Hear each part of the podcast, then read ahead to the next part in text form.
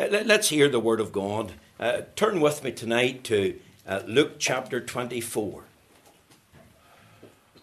Luke chapter 24.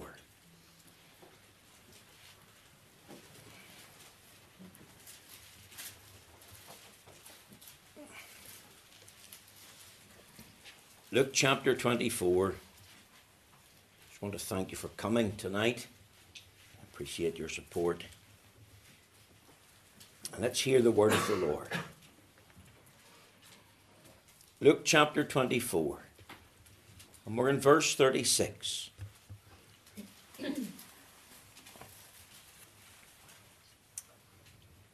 Luke 24, if you found the place, verse 36. And as they thus spake, Jesus himself stood in the midst of them and saith unto them, Peace be unto you. But they were terrified and affrighted, and supposed that they had seen a spirit. And he said unto them, Why are ye troubled? And why do thoughts arise in your hearts?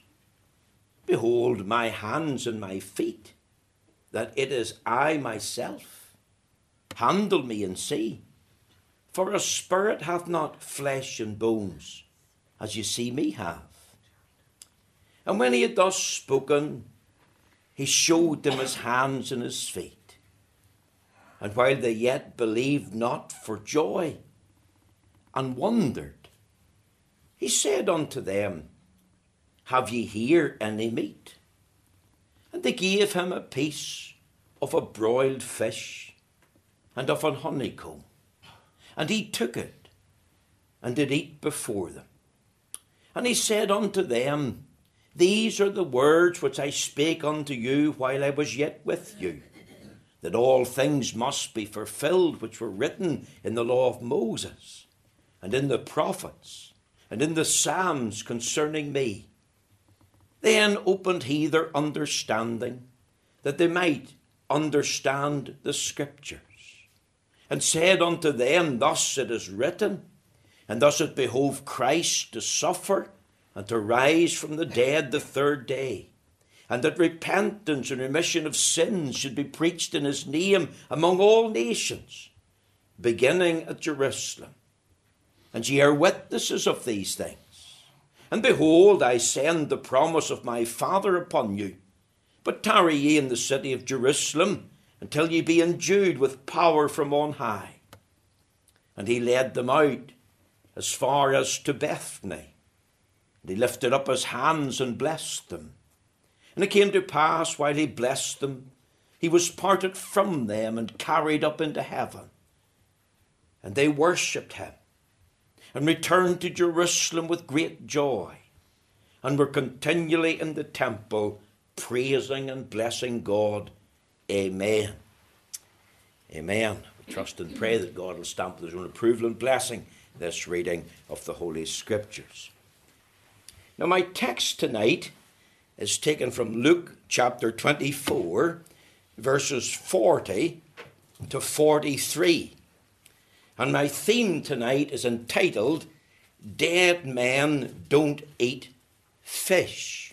You'll see in verse 42, and they gave him a piece of a broiled fish and of a honeycomb, and he took it and did eat before them. And this title I have borrowed uh, from the um, uh, works of uh, Dr. Um, Peter Masters, who wrote a book on the resurrection, uh, and this was one of the titles of the chapter Dead Men Don't Eat Fish. So I borrowed it tonight, so I'm making that a confession. Now, here in Luke 24, verses 36 to 43, Dr. Luke is emphasizing and highlighting one of the physical evidences for the real, literal, tangible, bodily resurrection of our Lord Jesus Christ. It's important that you recognize that. Immediately after, the two very sad disciples from Emmaus recognized who the Lord Jesus was in the breaking of bread and his very sudden disappearance from the table. They rushed back to Jerusalem, even though it was the dead of night, probably about 11 p.m. They rushed back to tell his disciples the good news. Now, when they got there, they discovered that the 11 disciples were in a locked room for fear of the Jews. And you can picture the two from Emmaus getting back to Jerusalem late at night, knocking on the door. Maybe there was a secret password. Uh, maybe there was a, a coded knock uh, uh, as they uh, approached the door. And as they entered the room, they found the eleven disciples there, uh, and there was others with them, and they were saying something amazing. They, this is what they were saying: "The Lord is risen indeed, and hath appeared unto Simon." Now that was before they ever uttered a word. And the best that these two from Emmaus could do was to confirm this testimony by adding their own testimony to the same truth that Jesus Christ was really risen from the dead. And they, of course, believed it. Now, I want to ask the question. Whenever it says the Lord is risen indeed and appeared unto Simon, what did that really mean to them? Jesus Christ is alive. Wonderful. Glory. Hallelujah. That, that's a great truth, isn't it? That, that's wonderful news. But what does it really mean? And I wonder if their minds were thinking of a spiritual appearance, of a, a, metaphorical appearance. You see, for many, this Easter, they know, well, it's not just about the Easter bunny, and they know it's not just about the chocolate Easter eggs or going on an Easter egg hunt. No, there's much more to that. what does Easter mean? Well, it represents life after death. That's good. It, it represents hope in a hopeless situation. It, it represents the springtime after the winter. It represents a new beginning after a time of darkness or doubt or uncertainty. And while all that is good, these individuals, many of them, some of them even in the church, some clergymen included, never think of the resurrection in terms of a real, historical, physical, bodily, tangible resurrection. Now, I'm not sure what was in the minds of the disciples that night as they heard the word, the Lord is risen indeed. But I want to tell you this that if they were spiritualizing the doctrine of the resurrection, then they were losing the message of the gospel. You see, once you spiritualize the doctrine of the resurrection, you're really corrupting the gospel. You're creating another gospel. So we come back to that fundamental question. What does it mean when they were saying the Lord is risen indeed and hath appeared unto Simon. You see, many today explain away the doctrine of the resurrection in terms of a spiritual thing. They, they want to spiritualize the message. They do not accept and refuse to believe in a literal, historical, bodily, physical resurrection of Christ from the dead. Look with me at verse 36. And as they thus spake, saying, The Lord is risen indeed, Jesus himself stood in the midst of them and saith unto them, Peace be unto you. But they were terrified and affrighted, and supposed that they had seen a spirit. And he said unto them, Why are ye troubled? And why do thoughts arise in your heart? See, here's their reaction. Notice their initial response. Jesus stands in the midst and speaks a message peace be unto you. And there's total devastation. There, there's, there's blatant unbelief. 37 tells us they were terrified and frightened, supposing that they'd seen a, a ghost or a spirit. Verse 38 says that they were troubled and, and there were doubting thoughts had arisen in your mind. Now, now think of this. You see, when the Lord Jesus appeared in the room that night and stood before them and spake, it was clear that their belief in his resurrection, what they were hearing, the Lord is risen indeed, was insufficient. We would really say, in colloquial terms in Northern Ireland, it was up the left. It, it was deformed. They, they were not overjoyed. They were upset. They were frightened. They were caught off guard. It's as if they never expected to see the Lord Jesus bodily. And you see, it was easier for them to believe in a ghostly Jesus and spiritualize the message rather than believed in a glorified, godly Jesus. The reality is that they didn't really believe in the real historical bodily resurrection of Christ from the dead. The issue was one of faith. Was it real faith? Or was it what we would call a rotten kind of faith, a, a, a, wrong kind of faith? Their faith at that moment was insufficient, it was defective. But they believed, at least professing to believe, the Lord is risen indeed. That's what they said to the two on the road to Emmaus as they come through the door and appeared unto Simon. But they didn't really know what they meant by that. And they didn't really believe. And isn't it the same today in this Easter period when we're asking for the real Easter story to be heard? Uh, how many, even in the church, that their faith is insufficient? It's a defective kind of faith. Why? Because they spiritualize the message of the resurrection. Oh, yes, Jesus is alive, alive in spirit. That's good. Yes, Jesus is alive. He's alive in our hearts. But he's not viewed as physically, tangibly, bodily, historically, really risen from the dead. And therefore, the thrust of Dr. Luke's argument in Luke 24, verses 36 to 43, is to provide ample evidence for his physical, bodily resurrection. I want you to notice Christ spoke to them a message of peace. He talked to them, he had a message for them.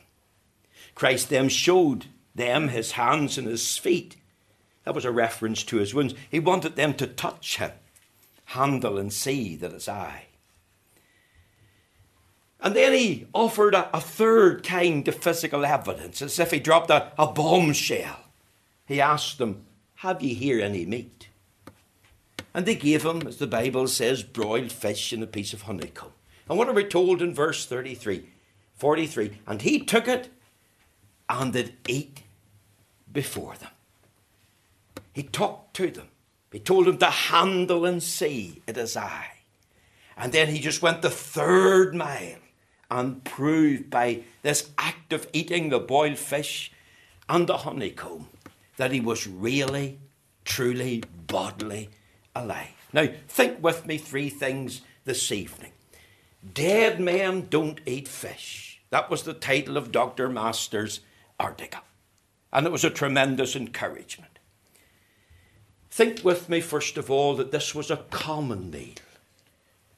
You see, in the land of Israel in the first century, on this very first evening of Christ's resurrection, he asked his disciples, Have ye any meat? According to the Bible, they gave him broiled fish and an honeycomb. I put it to you tonight that's the food of the working class, that that's the food of the, the poor the common people in the land of Israel. Broiled fish and honeycomb was a very common meal. It's probably as common as fish and chips. If we were to ask what's the most popular uh, food in Northern Ireland, you would probably say fish and chips. Maybe, maybe Chinese would get a run in, I'm not sure, but I would go for fish and chips. Or, or maybe as common as uh, bangers and mash.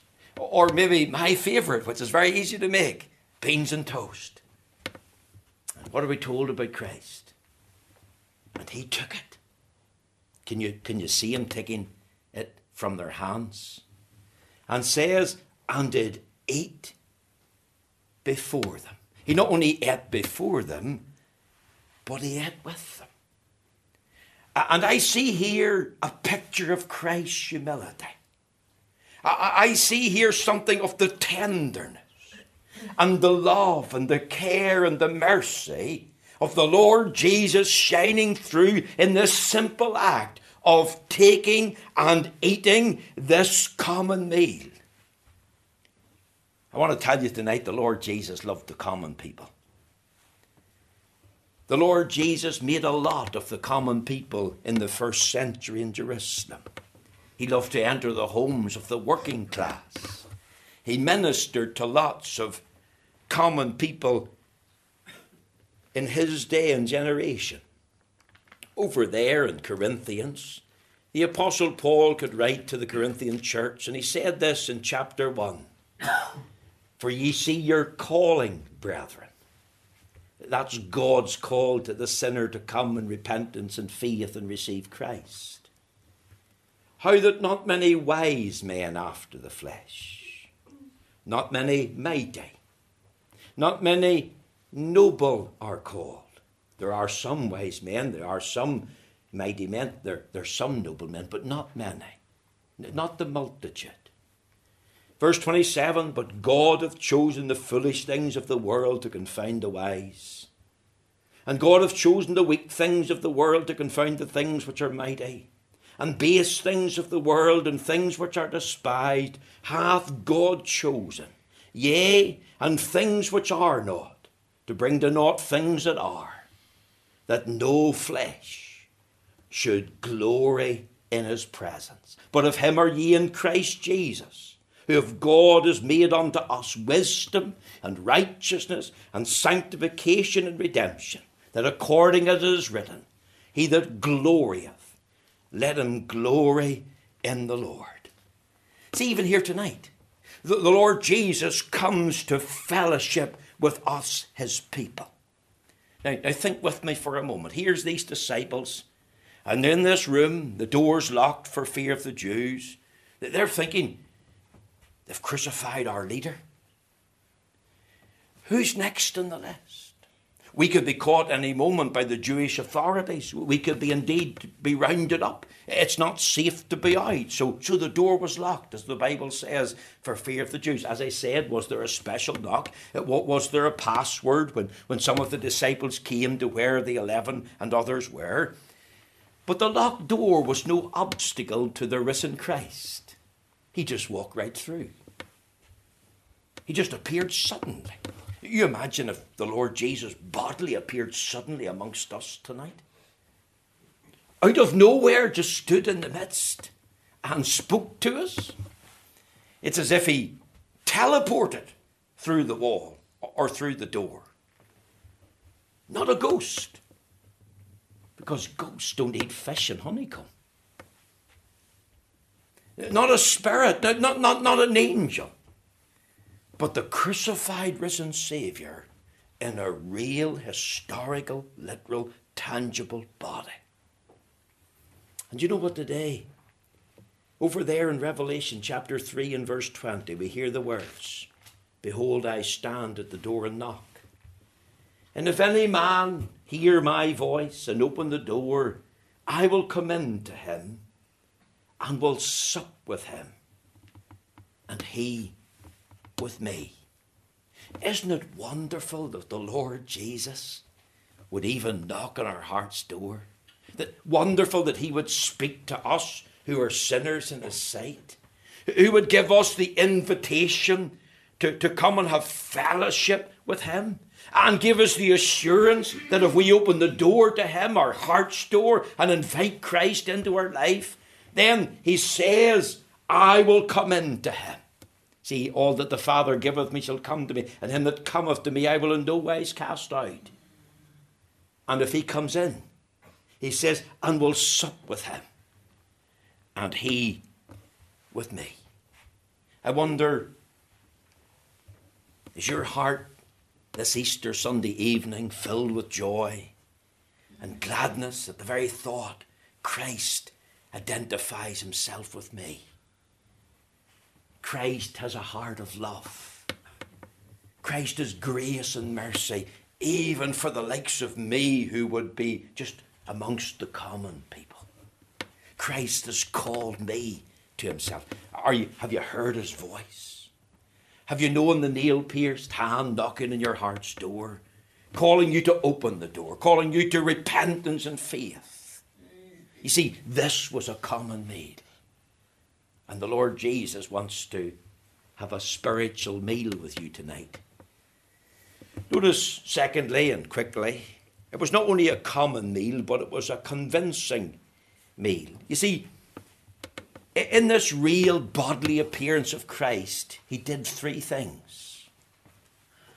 First of all, he spake, it says in verse 40, and when he had thus spoken. So we'll pause there. When did he speak? If we go back to verse 36, and as they thus spake, Jesus himself stood in the midst of them and saith unto them, Peace be unto you. When did he speak to them? When they were terrified, when they were frightened, when they were anxious, when they were at wit's end, not knowing where to turn, thinking of the world that was crashing in around them, their world falling apart. When has he often come? Isn't it the testimony of many Christians when they've felt themselves at wits' end corner with their back to the wall? Isn't that what the psalmist talked about in Psalm uh, 107 and verse 27? They reeled to and fro and staggered like a drunken man and are at their wits' end. I remember hearing uh, of Pastor, the late Pastor Willie Mullan preaching of Wits End Corner. You may have heard that sermon. It's a tremendous sermon. I'm not sure if it's on the internet, but I, I encourage you to, to go and listen to it. Isn't it wonderful that even at Wits End Corner, when we're terrified and frightened because of circumstances, just as that moment, the Lord can come and has a message for us, just at the very right time. Doesn't the Bible say the eternal God is thy refuge, and underneath are the everlasting arms. Doesn't the psalmist say in Psalm 46, verse 1, God is our refuge and strength, a very present help in trouble? Doesn't it say in the uh, sixth verse, and God shall help her, and that right early? Nahum the prophet said, The Lord is good, a stronghold in the day of trouble, and know of them that trusteth in him. Maybe you're here and you're cast down and you're weary you're ready to quit. You want to run and hide because of circumstances or a situation, and you need a message from the Lord. Well, the Lord can speak to you tonight. Notice what he says. If you go back to the verse 36, it says, Peace be unto you. This word, uh, peace be unto you, it's not just a greeting. It's not just saying hello. The, the word is full of meaning. In the Hebrew, of course, the word peace is shalom.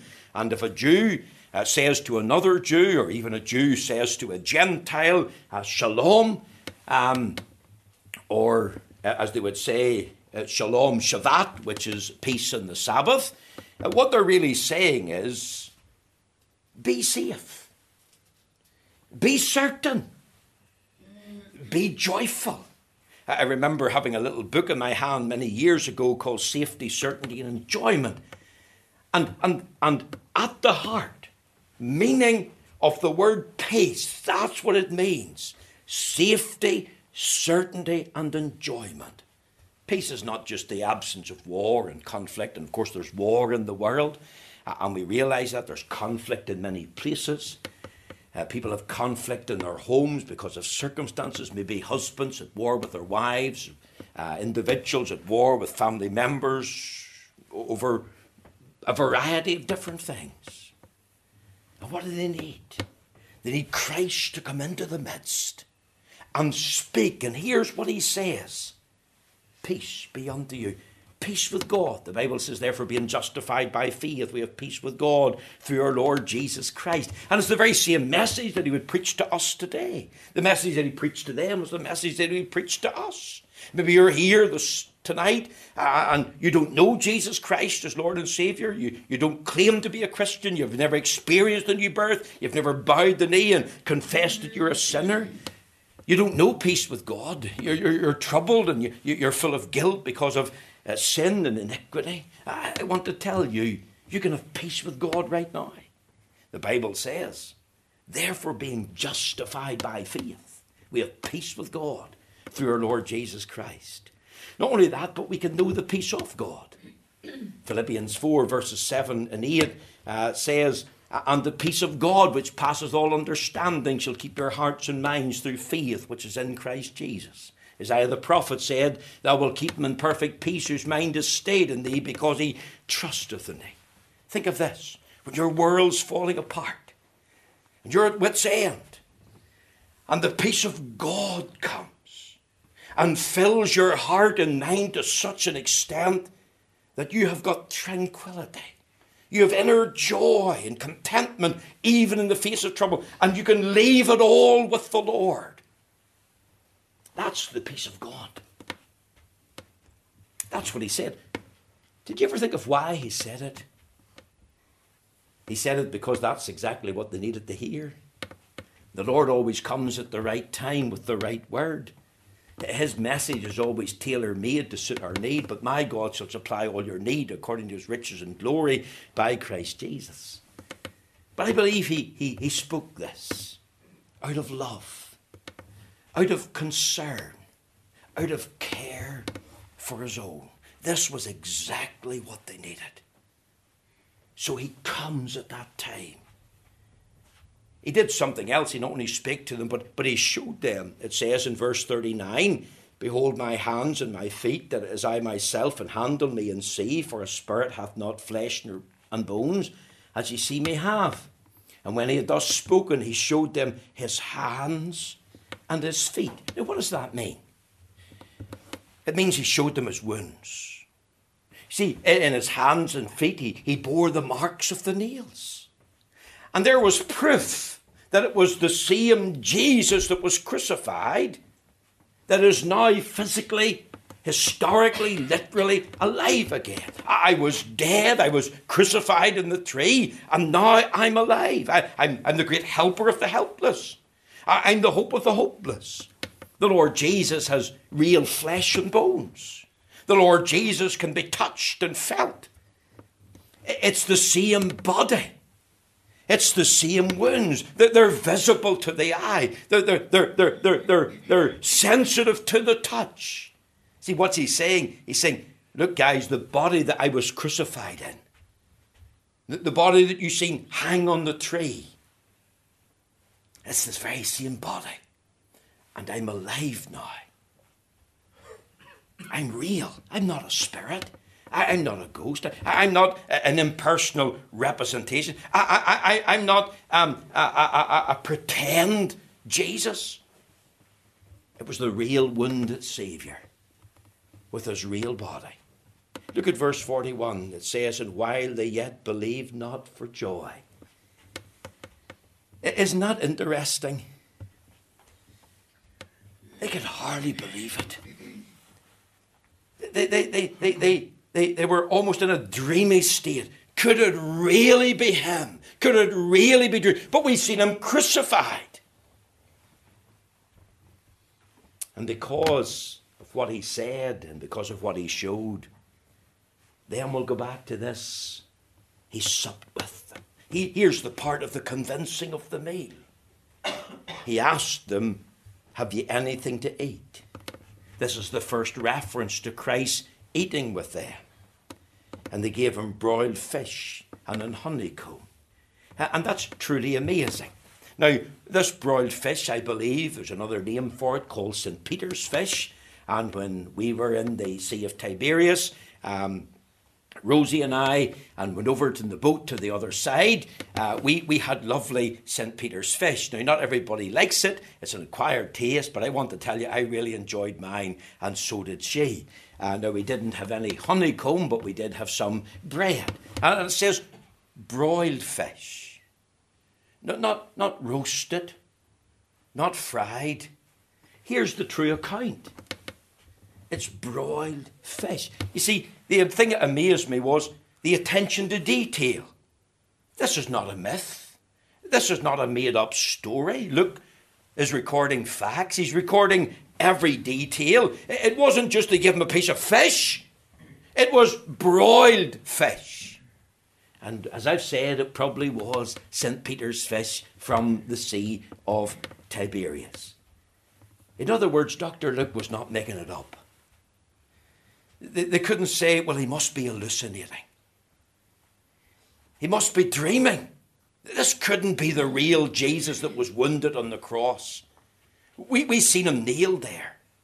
We seen him die. We, we seen his body put into the tomb. It couldn't be the real Jesus. But here he is. And what's he doing, boys and girls? He's eating the broiled fish and the honeycomb. And no doubt drinking some liquid as well. He eats in front of them. He dines with them. He, he, in fact, invites us in John 21 with the words, Come and dine. You see, he lives to enjoy fellowship with his people. There are some that talk about the swoon theory in the, in the tomb. Some talk about the wrong tomb theory. I don't care what theories philosophers or even theologians come up with. I want the biblical evidence. And if you read on in this chapter, and I haven't time to explain it, I, I better wrap this up. Not only with this physical evidence, he spoke, he showed, he supped, but there's biblical evidence. And here it is in front of you verses 44 and verses 45 and 46. And there's the biblical evidence. Uh, what did the law of Moses teach? What did the prophets teach? What did the Psalms teach concerning me? It says, and he said unto them, Thus it is written, and thus it behoves Christ to suffer and to rise from the dead the third day. And when it says rise from the dead, it's a real historical bodily resurrection. Notice one final thing. This was a calculating meal. And I finish with this thought. Did you ever think of why did Jesus eat the broiled fish and the honeycomb? That's important that I ask that. Because I believe this was a common meal. I, I, believe, of course, it was a compelling meal, that there was physical evidence being set out here, but it was also a calculating meal. They were being asked this message Do you believe in the bodily resurrection from the dead? You see, the Lord Jesus raised in a visible, tangible, real, historical, literal body. He's only the first fruits of the people of God.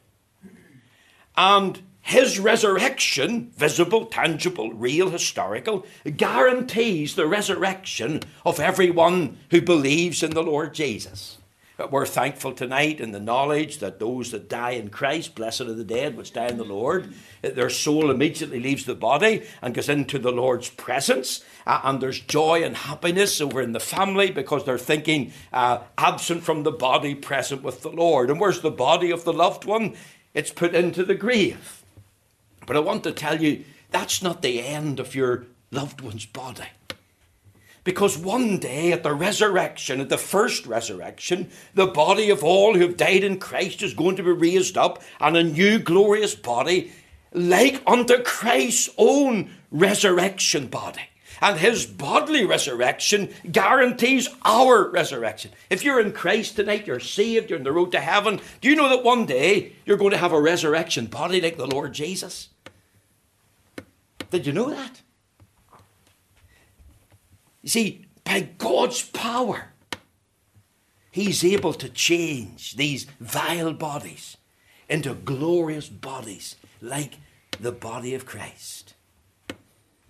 When the disciples get to heaven, Revelation 7 and 17, they're going to discover that the Lamb in the midst shall feed them. They're feeding Christ. And He's invites us, come and dine with Him. And when we all get to heaven, Christ is going to feed his people. And that's a wonderful picture because we'll have resurrection bodies like his. You see, it was calculating. And I ask this again Do you believe in the bodily resurrection of Jesus Christ from the dead? If you spiritualize it, you corrupt and destroy the gospel. But if we accept it as real and true, then his resurrection guarantees our resurrection. I commend this message to you. Thanks for coming. Thanks for listening. I appreciate your support this evening. And I trust that these things have maybe been helpful and enlightening. I haven't time to open up the scriptures and prove that third point, but I trust that you'll research it out for yourself. There's 40 references to the resurrection, and some of them's in Corinthians. And if you read those passages, especially in 1 Corinthians 15, you'll get some light and insight into what I was saying.